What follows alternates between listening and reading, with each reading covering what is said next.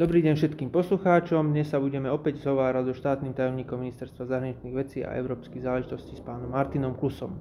Pred sviatkami aj počas nich sa vrátil na územie Slovenskej republiky podstatne viac ľudí zo zahraničia, ako tomu bolo predtým. Martin, začneme teda repatriáciami. Skončili sa termíny na ich prihlasovanie, avšak cesty naďalej pokračujú. Aký je súčasný stav? Uh, Dovolím si to možno trošku upresniť na úvod. E, my sme neskončili e, možnosť prihlasovania sa, my sme ho len pozastavili. A toto pozastavenie nadobudlo platnosť o polnoci 2. apríla e, s tým, že od tejto doby máme zaregistrovaných celkovo 10 089 občanov.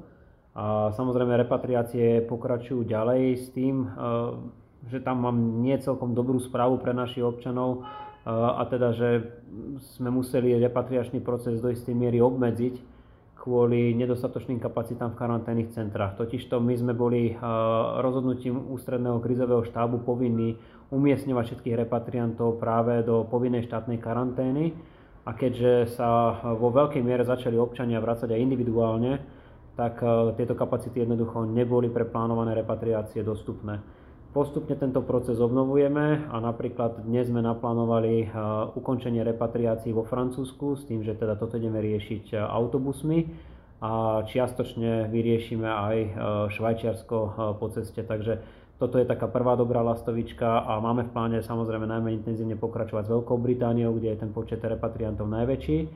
A takisto máme vo veľkej miere možnosť využiť aj európske lety, to znamená lety našich partnerov do rôznych iných destinácií. A tu spomeniem napríklad také problémové miesta, ako sú India, alebo Thajsko, alebo krajiny Latinskej Ameriky, kde sa vo veľkej miere spoliehame na to, že nám pomáhajú aj naši partnery.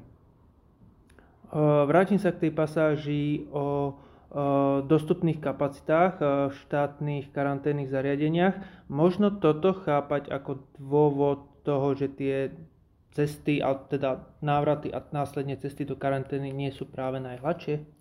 Určite áno, ako som spomínal, veľký cez rozpočet nám spravili hlavne tie tzv. individuálne návraty. Tam plní naše ministerstvo asistenčnú službu e, pre ministerstvo vnútra. Tá asistencia spočíva v tom, že na našich stránkach sa občania prihlasujú, že sa teda plánujú individuálne vrátiť. A tu by som chcel upozorniť, že dochádza k pomerne zásadnej zmene Rozhodnutím včerajšieho ústredného krizového štábu bude nevyhnutné, aby sa občania registrovali 72 hodín vopred, aby rovnako ministerstvo vnútra, ale takisto aj my sme mali viacej času sa pripraviť, čo sa týka kapacít a e, my vďaka tomu dokážeme teda efektívnejšie plánovať práve tie repatriačné cesty, či už autobusmi alebo, alebo letecky. No a e, len spomeniem, že počas tých dní pred e, Veľkou nocou hovoríme o stovkách až tisíckach ľudí, ktoré takýmto spôsobom prišli na hranicu a e, tam sme jednoducho neboli fyzicky schopní im e, pomôcť, pokiaľ išlo okamžité umiestnenie do týchto karanténnych centier, takže bohužiaľ vyskytli sa aj situácie, ktoré sme mali možnosť vidieť v reportážach, a teda, že občania museli aj niekoľko hodín počkať v stánoch a do istej miery bol na hraniciach aj chaos, za čo sa všetkým občanom samozrejme ospravedlňujeme a práve toto lepšie plánovanie má do budúcnosti predísť tomu, aby sa podobné situácie už neopakovali. Pripomeňme si teda ešte proces, ktorý čaká ľudí, ktorí sa vracajú domov, nakoľko sú záväzné aktuálne opatrenia a možno v dohľadnej dobe očakávať nejaké zmiernenie týchto opatrení?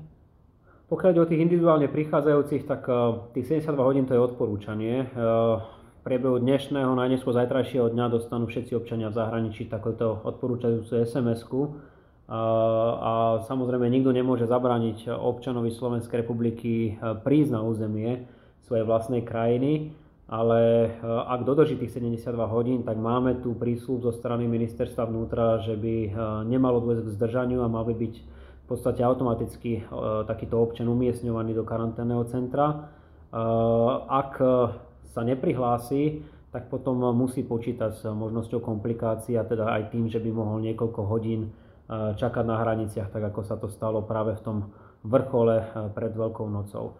Dôjde k ďalšej dôležitej zmene, tiež je to na základe rozhodnutia ústredného krizového štábu, ktorá sa do istej miery týka aj nášho rezortu diplomácie, a teda, že Tí, ktorí si budú žiadať o výnimku pri individuálnych návratoch, to boli napríklad ľudia, ktorí deklarovali vážne zdravotné problémy, alebo mladiství, alebo tehotné ženy, tak budú musieť mať negatívny test na COVID-19. V opačnom prípade, aj keď predložia napríklad dôveryhodné potvrdenie od lekára, eh, tak nebudú eh, pustení do domácej karantény a budú musieť nastúpiť do štátnej karantény. Čiže v tomto smere sa ten režim čiastočne sprísňuje. A vychádza to samozrejme z toho, že boli to práve karanténne centrá, kde v posledných dňoch boli odhalené prípady nákazy, dokonca v tých hrubých číslach, keď sa na to pozrieme, tak takmer polovica niekedy aj viac ako polovica novonakazených pochádzalo práve z karanténnych centier, takže je pochopiteľné, že o takejto dôležitej zmene rozhodol ústredný krizový štáb práve v týchto dňoch. A čo pendlery, teda tí, ktorí musia cestovať viac a častejšie, možno očakávať nejaké zmeny aj v ich režime? My rozoznáme v podstate dva druhy pendlerov. Jedni sú takí, ktorí žijú na opačnej strane hranice. V tomto prípade hovoríme najmä o prilahlých obciach v Rakúsku a Maďarsku a pracujú napríklad v Bratislave. A potom opačný proces, to znamená, že máme množstvo ľudí žijúcich napríklad v Bratislave, ale v iných pohraničných oblastiach Slovenska, dochádzajúcich do susednej krajiny, čiže napríklad Rakúska, Maďarska alebo Českej republiky tam máme režim nastavený tak, že pendlerom je ten, kto dochádza do vzdialenosti 30 km po ceste, a teda nie vzdušnou čiarou, ako sa to vykladalo v minulosti. No a títo ľudia nepodliehajú potom potrebe ísť do štátom organizovanej karantény, keď získajú takéto potvrdenie, to znamená, že žijú alebo pracujú na jednej alebo druhej strane hranice.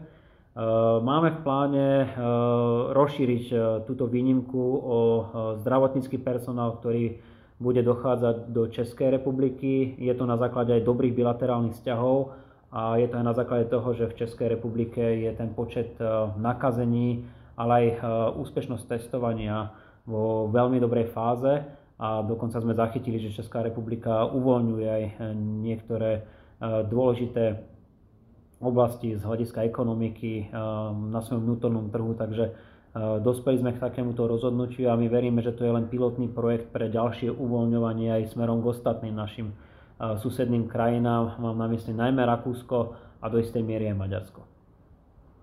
To bola moja posledná otázka, pán Klus. Veľmi pekne ďakujem za informácie a do počutia. Ja ďakujem pekne a takisto prajem pekný zvyšok dňa.